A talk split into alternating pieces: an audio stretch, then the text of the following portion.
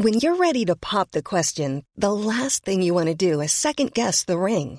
At Bluenile.com, you can design a one of a kind ring with the ease and convenience of shopping online. Choose your diamond and setting. When you find the one, you'll get it delivered right to your door. Go to Bluenile.com and use promo code LISTEN to get $50 off your purchase of $500 or more. That's code LISTEN at Bluenile.com for $50 off your purchase.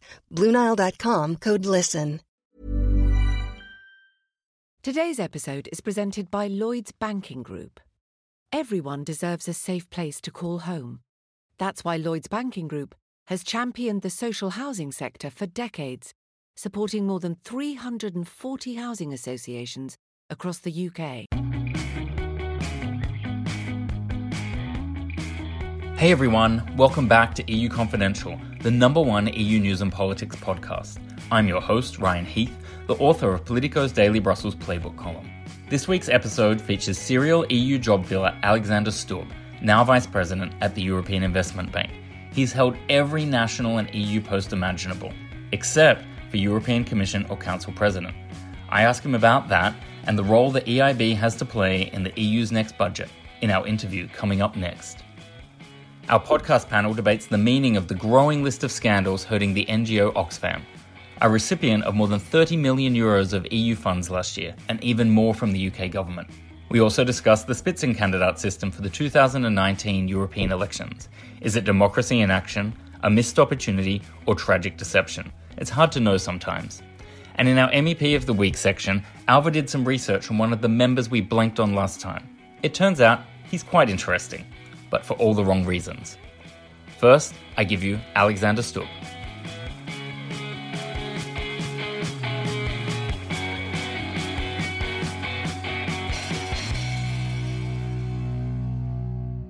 So, today we're peeking behind the curtain of the European Investment Bank and the idea that the EU has to do more with less. And joining me on EU Confidential is Alexander Stubb, a man who has done just about every job related to national politics and the EU. And he is now in a very senior post at the EIB itself. So, welcome to the podcast, Alex. Thanks a lot. Nice to be here. Great. Um, now, tell us firstly, we're hearing a lot about this idea that Europe is back. Is that true? And if it's true, why is it true? Yeah, I definitely think it is back. I mean, if you look at the past 10 years, say from 2008 to 2018, it's been basically an escapade of different types of crises, going from the financial crisis to the euro crisis, sovereign debt crisis, to the asylum crisis, to the crisis of populism. And it hasn't really been a very good time. And usually you get these cycles of crisis every 10 years, but now we had many of them on top of each other. And now again, you know, if you look at the political situation, it has calmed down. Uh, yes, there's still populists around. If you look at the economic situation, it's much better. We're actually growing faster than the United States. If you look at the euro, it's very stable. If you look at the drivers behind European integration, looks to be uh, the Franco-German axis back. So, so in many ways, I do feel that Europe is back, and uh, obviously, as an EU nerd, I'm quite happy about that. And this idea of Europe doing more with less, is that a simple concept of getting away from the system of just giving one euro for one euro funding grants and moving towards loans, or is it some kind of more complex mix of instruments that you're talking about? It's actually complementary. So if you simplify things, you can divide the EU finances into two. One is grants or direct subsidies, you know, the traditional stuff from agricultural to regional funds and also to research and development. And the other one are what we call financial instruments and budget guarantees. Simplify things a little bit like the Juncker plan and EFSI. And the basic idea is you have to be realistic that the EU budget is not going to grow, especially after Brexit. So then you're going to have to come up with different types of ideas of leveraging, of getting more bang for the buck or for, for for doing uh, more with less. And uh, I think that the financial instruments that the EIB, for instance, over the years has offered um, are the solution. Now, does that mean that the Commission and the Parliament are going to be engaged in a bit of political theatre over the next two years? Because you do hear some people, sometimes including Juncker himself, say, no, we can actually make a great leap forward. We can either do own resources, a new kind of uh, tax fundraising instrument, and you know that we should use this idea of Brexit to actually grow the budget. But you're saying actually we're not going to be able to do that. Well, I, I, think you know, first budgetary negotiations I was involved with was during the Finnish presidency when I was deputy Antici in 1999, and we're preparing Agenda 2000. Uh, I then looked at it again for 2007 to 2013, and then as Europe Minister 2014 2020.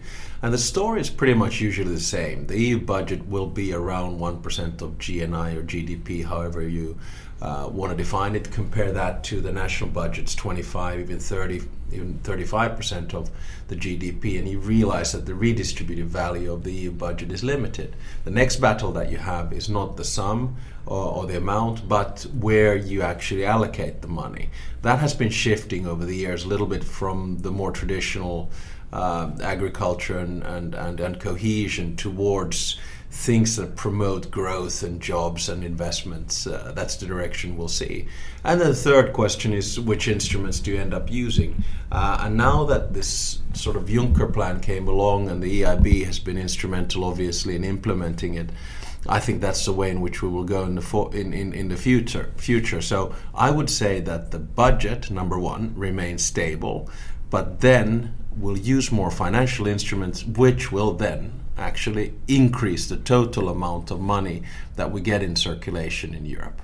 Now, one of the big criticisms of the EU is that people find it hard to really picture it in reality or they don't understand the direct impact it can have on their lives. And given you have so much national experience, can you walk us a little bit through the impact of the EU? So, take, for example, this Fund for Strategic Investments.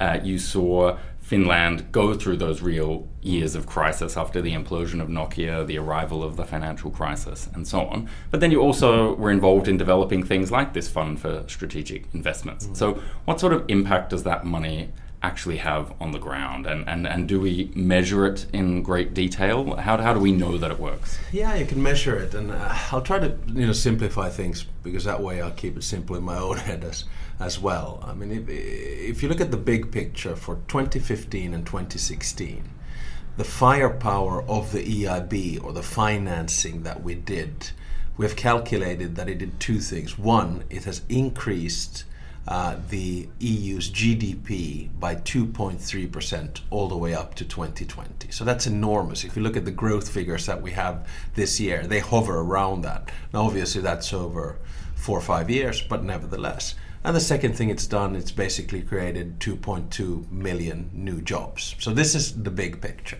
Now, what has it done? Basically, the EIB comes into projects which we call either market failures or an attempt to fill a market gap. So, where money would not otherwise exist, we go in, make an investment, give a guarantee, or give a loan, and that crowds in a lot of other private investors and companies. And when that happens, there's something we call leverage, so leverage effect.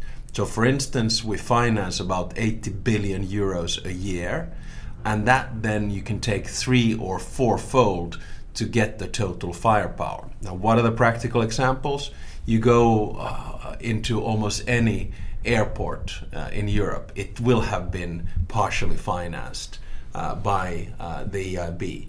Or you look at our subsidiary, the European Investment Fund, EIF, they have been dealing with 1.5 million SMEs over the years you go on a railway that will have been financed by the EIB. You take the bridge between Denmark and Sweden that was there.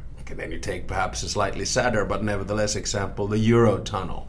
So you know we we finance a lot of stuff, and we do it in four areas. Number one is SMEs. Mm-hmm. Number two is infrastructure. Number three is innovation, and number four is climate and environment. So we do a lot of good stuff, and you look around and you'll probably see a, a project where the EIB has been involved. Is there a natural ceiling to the sort of value add the EIB can have? Because I mean, if what you're saying is true, in theory, we could just keep throwing money via the EIB at all of our problems and they'd just go away. But I imagine there's a moment where you crowd out the private investment somehow and you, you lose the added value. Yeah, definitely. There is a natural ceiling. And the natural ceiling actually starts from the fact that the bank needs to be credible. One of our strengths is that we are a AAA rated bank and we will be so for the foreseeable future. And the reason is very simple we're owned by the 28 member states. So if the markets are of the opinion that this bank is sound and solid, and the markets see us going into a project, they will say, okay, this is a fairly safe bid,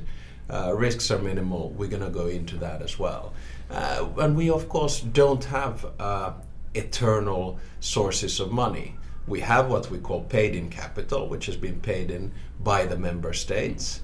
Then we basically have what we call callable capital, which is money that we can call upon from the member states if we get into trouble. And that is always a very careful balance. We are leveraged manyfold, and we just have to stay credible, and that I think is our limit. And how does the situation work with the UK's capital? So after Brexit, I imagine we're in a situation where it will take some time, but essentially they're calling all of that yeah. capital back. So that's going to affect your budget going into the future. How do you see that connected to the wider politics of the next long term EU budget and the fact that we've got a 2019 European election coming up. Like the backdrop to all of this yeah. is there's a big populist set of movements in Europe, and you're going to have to, without being capital P political, mm. sort of deal with less capital and, and push those people aside. How are you going to do that? Well, uh, I mean, I'll rewind it a little bit and say that we did, I think, a, a very good agreement with the United Kingdom financial settlement on December 7th uh, last year, 2017. Uh, and in that, we basically decided, of course, to pay back the paid in capital to the United Kingdom, which is approximately 3.5 billion euros. We'll pay that back over 12 years, 300 million euros uh, per year. Uh, and then on the callable capital, we'll do something which we call a guarantee to make sure that things work out in the long run. And I think this deal was quite painless for all involved. And, and the United Kingdom obviously was very helpful in these negotiations as well. Now, reality, of course, is that we will have less money to invest uh, as the United Kingdom leaves uh, the European Union. You could take it just pro rata and, and, say that, okay, you know, we'll have less investments, but then again, we'll also have less population or we'll have less member states uh, in the EU. At the end of the day, these things balance out. And you must remember that the EIB is a rather flexible bank in the sense that during difficult times, we are able to increase our firepower, as we did, for instance, with the Juncker plan. And then perhaps during less difficult times, we're able to tone down a little bit. And this is a continuous balance that we're looking for. But I think people will look at the EU's bank, the EIB, in a positive light, in the sense that if and when the grants and subsidies are not going to increase, we are going to have more financial instruments, and that will always, you know, churn and give a positive effect to the economy.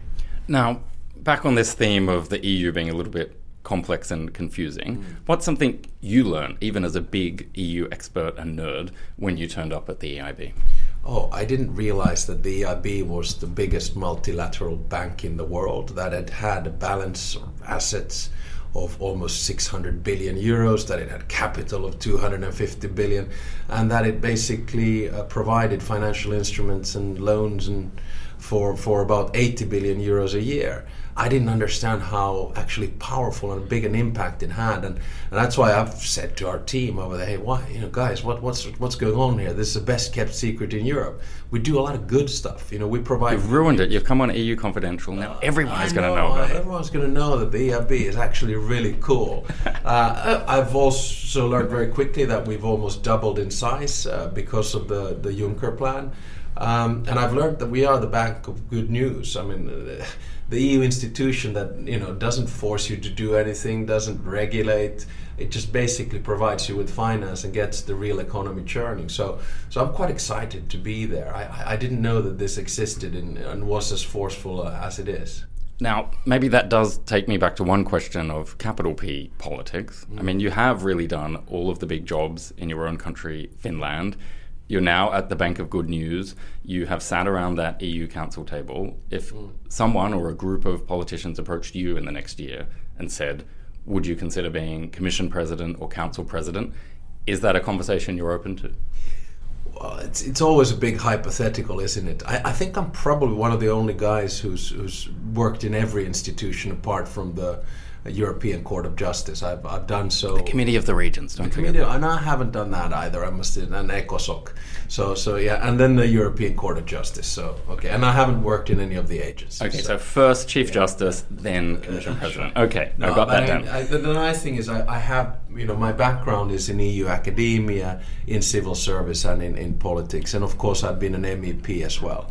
I love all European jobs but to be quite honest, I'm very settled and very happy to be a little bit under the radar now uh, at the EIB after having been for four years in the European Parliament and then eight years in government. And certainly in Finland, I mean, if someone was asking me, will I go back to national politics? The answer is no. Uh, but European politics is always uh, an appealing affair mm. to me. And are you living out of a carry on luggage case at the moment? Is it back and forth, Helsinki, Brussels, Frankfurt, that sort of agenda, or are you going everywhere with the projects? No, we go pretty much everywhere, but but I do commute, so the base and the family is still in Helsinki. Uh, and my gig at the EIB is, is two years. It's a two year mandate to 2019.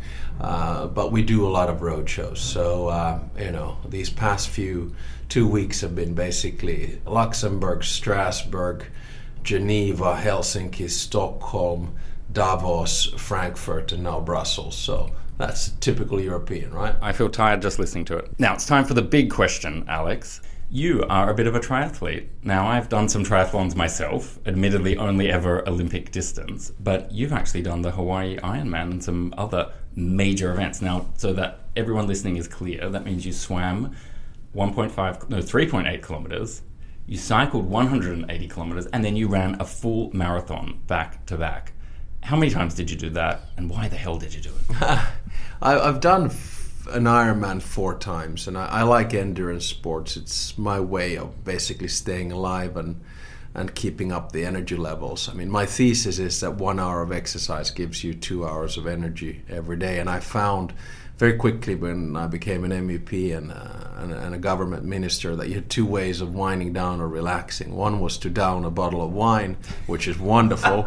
the other one was to do that one hour of exercise, and I've kind of opted for the latter. And and haven't looked back since. Ironman are things that you don't end up doing too often in your life.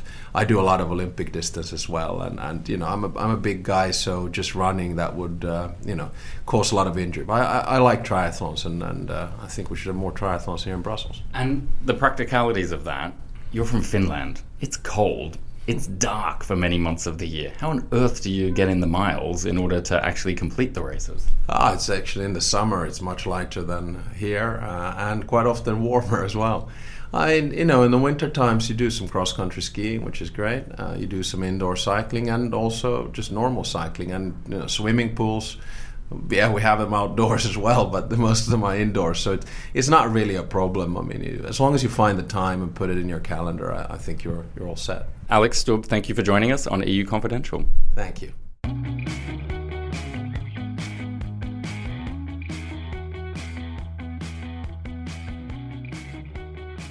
And now it's time to bring in our podcast panel. And it's a very special panel this week because I'm doing it from the village I grew up in in the east coast of Australia. And Alva Finn and Lena Abarus are doing it from the usual podcast studio in Brussels. So good morning, ladies. Good morning good and morning. happy happy Valentine's Day. Indeed, happy Valentine's Day. I, I got in twice this year actually because the time zone in Australia puts me 10 hours ahead. So I got to do Australian Valentine's and Brussels Valentine's. Mm-hmm. How good am I? Lucky you, lucky you. The modern world. So, why don't we dive into a couple of EU WTF moments? The one I really wanted to dive into is around this growing scandal or set of scandals around Oxfam, the leading non government organization that does a lot of very good work in developing countries and crisis hit areas of the world, but is absolutely now engulfed in a scandal over the use of government money, the behavior of its civil servants, and then in an unrelated but very comic, tragic event, its international chairman is now arrested in a corruption probe in Guatemala. So I'm going to turn it over to the panel. Yeah, I think, first of all, it's important to say what the sex scandal is, and it's that a very senior former official of Oxfam was allegedly using prostitutes, not just in one place. So this it came out about Haiti, but actually apparently uh, it turned out that they knew that he had already been u- using prostitutes in Chad, where he was working before. And then even though those allegations came out against him, they still moved him to Haiti. And it's not just him, it was other officials as well. But I mean, this kind of behavior really. Then they let him resign as well without really telling the world that it happened. Exactly. And that kind of behavior, I think it's in a way it's good that this is happening because the aid sector should not be immune from the kind of accountability that other sectors are. This isn't just happening in aid. We also know that uh, there was a very big scandal around peacekeepers in Central African Republic recently, and that went all the way up to the top of, of UN agencies. They actually knew about it, and there was a lot of hush hush. And I do think this culture of trying to keep things quiet so that you don't get defunded is a bit toxic. So I think going forward, all checks need to be in place. You can't, if there is a scandal or something happens, because it, it isn't all Oxfam workers. Mm. They do great work, and I don't think they should be defunded as a result uh, of this, but they have to have everything in order. They had taken a lot of steps after this had happened, but it just didn't seem to be quick enough. And also letting him resign, it's morally reprehensible. Now, Lena, a question I had for you, given how familiar you are with the EU funding world and the diplomatic world, is Oxfam receives around about 30 million euros of EU funding a year, almost as much as it gets from the UK government. And the British have been under a lot of pressure to, you know, basically crack down on Oxfam and figure out what's going on. And we haven't seen a lot of that pressure at the EU end yet. What do you think might happen there? And what do you know of as being the checks and balances that the EU has in place to make sure that its money is being well spent? Well, it, has to be, I mean, there should be some punishment. There should be some kind of a watchdog on this and something like the EU need to do. But at the end of the day, and knowing how the EU functions, they always think of the person or the, the beneficiary from all these funds. So it, it's really just because of the behavior of some pathetic people. We can cut funds just at the receiver at the end. Diplomatically, the EU will not put itself, I think, in a question of we we give assistance, we take care of, of refugees, we take care of women, we take care of the vulnerable people across the world, and uh, lots of humanitarian aids are, are, spent. I mean, the EU is one of the biggest funders and the biggest. Um, contributors to international crisis. So I think they should form a committee to investigate, to get real legal clarifications from Oxfam and from other NGOs, because I'm sure this is not only in Oxfam happening. And it's unfolding this story. It's just like when the Me Too campaign was unfolded, I think that we will see a series of NGOs being under the spot. I don't think that the EU will really cut any funds, but mm. certainly would need to change how they give their funds and to get really serious some replies, legal replies from Oxfam and other NGOs that could be as well having these I, issues. Another angle I'd love to explore briefly is this idea of not just Oxfam, but Oxfam as a symbol of an aid industry, where at one level you want developmental organizations that have scale because then you can get some good quality administrators and make sure money is being spent properly, etc.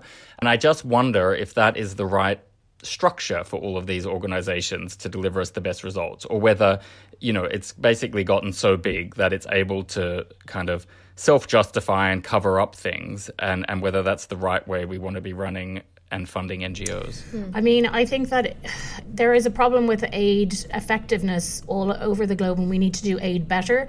And I don't think that we can do that without big organisations like Oxfam because they need to be coordinated. If we don't, and also now that we have the SDGs framework, which is the Sustainable Development Goals, you know, we should be coordinated across programs and that is really what the EU is trying to do more and more. Of course there are now these like little micro aid organizations all around the world, but I do think the bigger ones they provide a very important role in coordinating how we get aid to beneficiaries. And from what my country is living, uh, Ryan and Alva, we have 1.4 million refugees because of the Syrian crisis.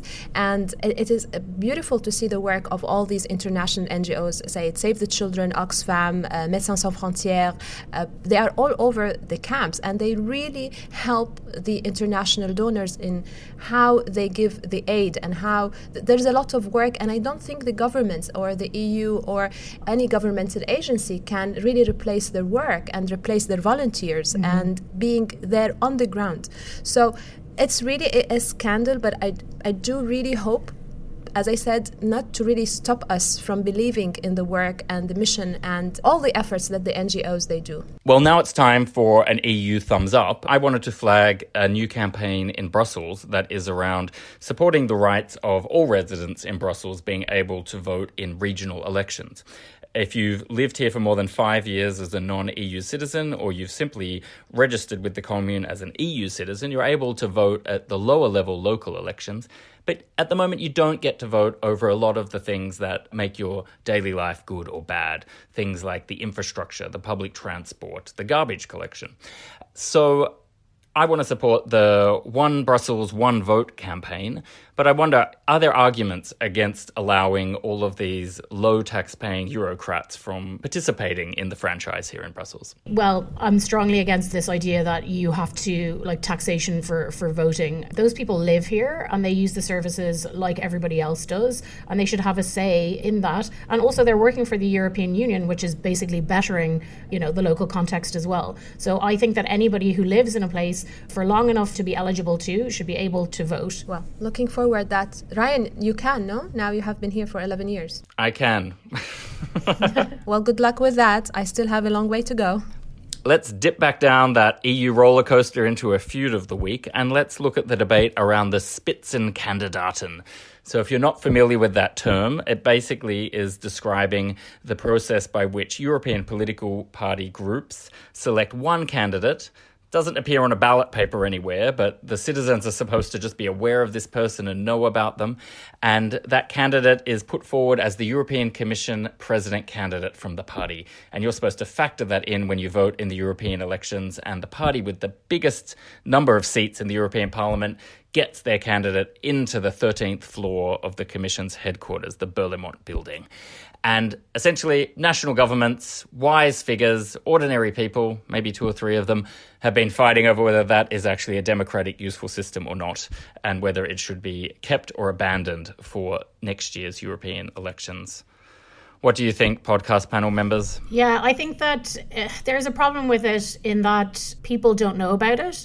It would be a little bit different if, you know, they were literally on the docket. But basically, at the moment, the EPP kind of just picks who it's going to be because they're the biggest party.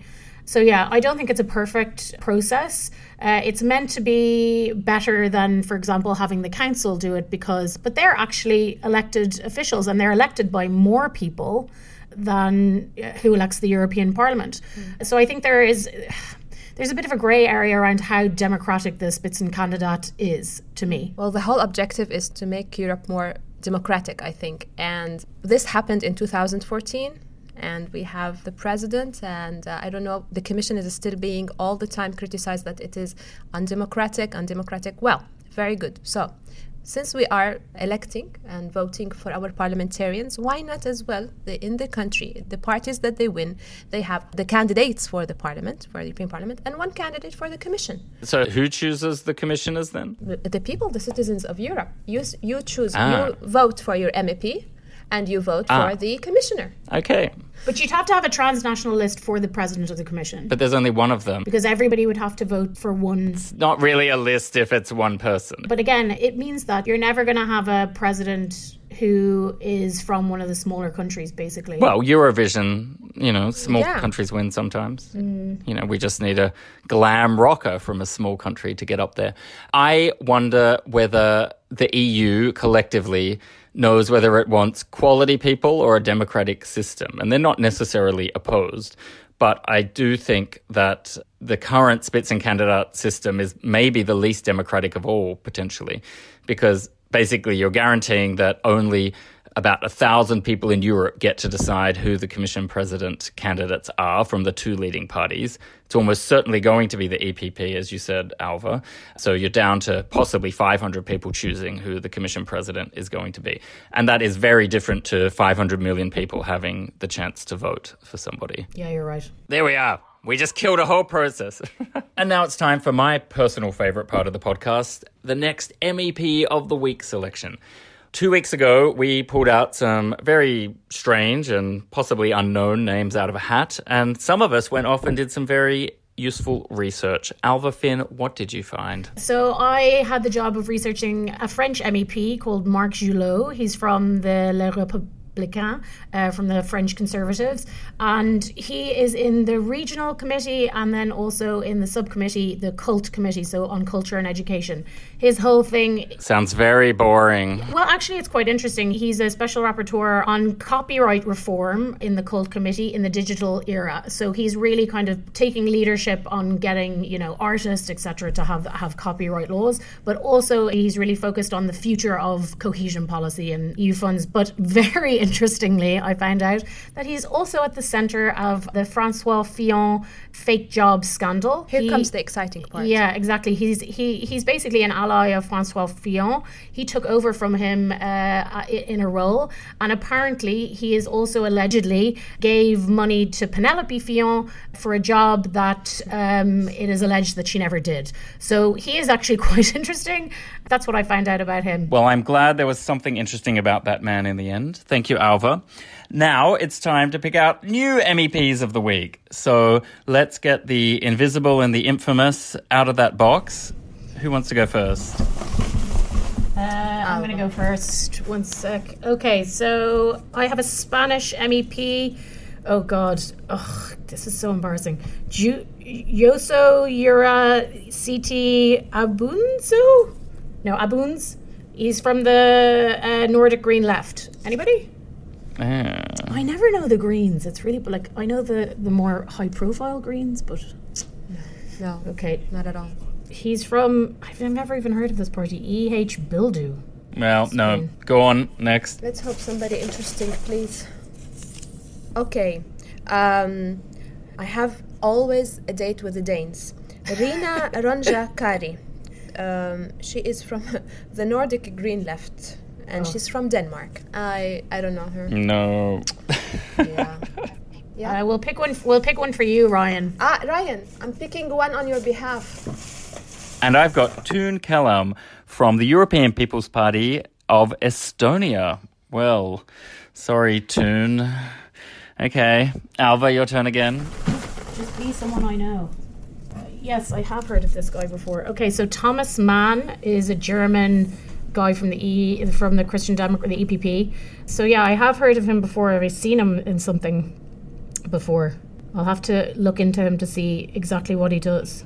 Do you know sometimes you just recognize people from like maybe a meeting you've been to? Or on the bus like Ryan, remember? Yeah, or, or on a flight. Lena, have you heard of Thomas Mann? Unfortunately, not yet, but we'll, we'll research him for next week. Okay.